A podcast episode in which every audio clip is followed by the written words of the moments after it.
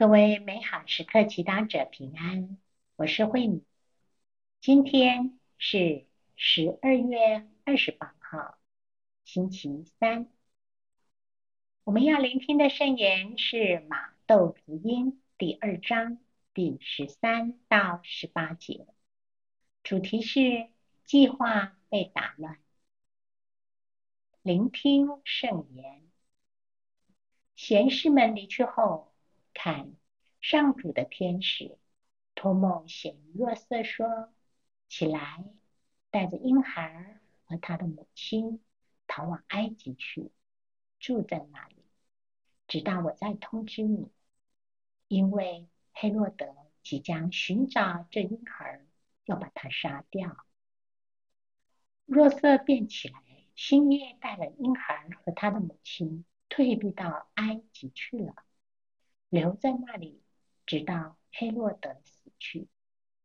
这就应验了上主借先知们所说的话：“我从埃及召回了我的儿子。”那时，黑洛德见了自己受了贤士的愚弄，就大发愤怒，依照他有贤士们所探得的时期。差人将白人及其周围境内所有的两岁及两岁以下的婴儿杀死。于是应验了耶路米亚先知所说的话，在拉玛听到了声音，痛哭哀嚎不止。拉玛尔痛哭他的子女，不愿受人安慰。因为他们不在了。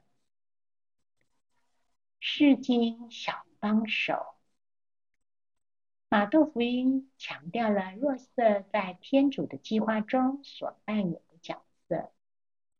若瑟收到天使的启示，知道小婴孩耶稣会有生命危险，便马上起身，连夜带着他的家人逃往埃及。在那里，他按照天使的吩咐住了下来，直到黑洛德死去，才赶回拿撒勒。若瑟顺服天主的旨意行事，成功保护了圣母和耶稣。在若瑟身上，我们看见开放和谦虚的榜样。天主的召唤虽然打。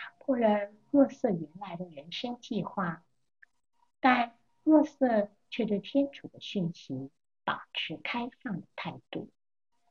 虽然在这过程中，天主要求他很大的弹性，但我们没有听到若瑟的抱怨，只见他谦卑的配合到底。可见在若瑟心中。天主旨意排第一，自己的计划排在后面。对照之下，我们看到黑洛德的心是封闭的。黑洛德计划要杀害小布西亚，但当贤士们愚弄了他，把他的计划搞砸的时候，他表现出来的态度是大发雷霆，以极端的暴力来呼应。这是因为他不能容许任何人改变自己的计划，包括天主在内。今天，让我们反省自己到底像谁呢？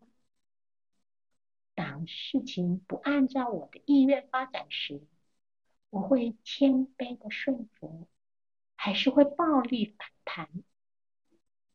我接受天主。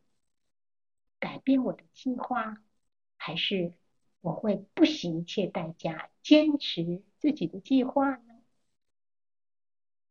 今天，让我们意识到，当天主干涉我们的计划时，他或许要教我们保护心中耶稣基督的生命。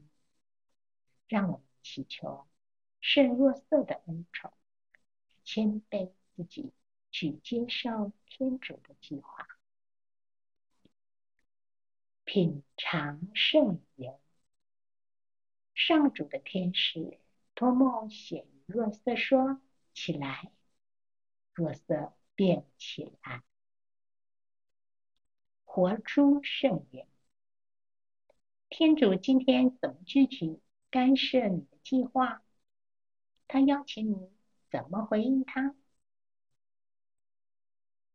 全心祈祷，耶稣，我愿意保护你的生命，但请给我谦卑的恩宠，接受天主的安排。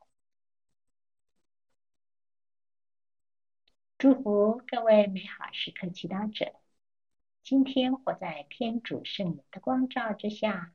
我们明天见。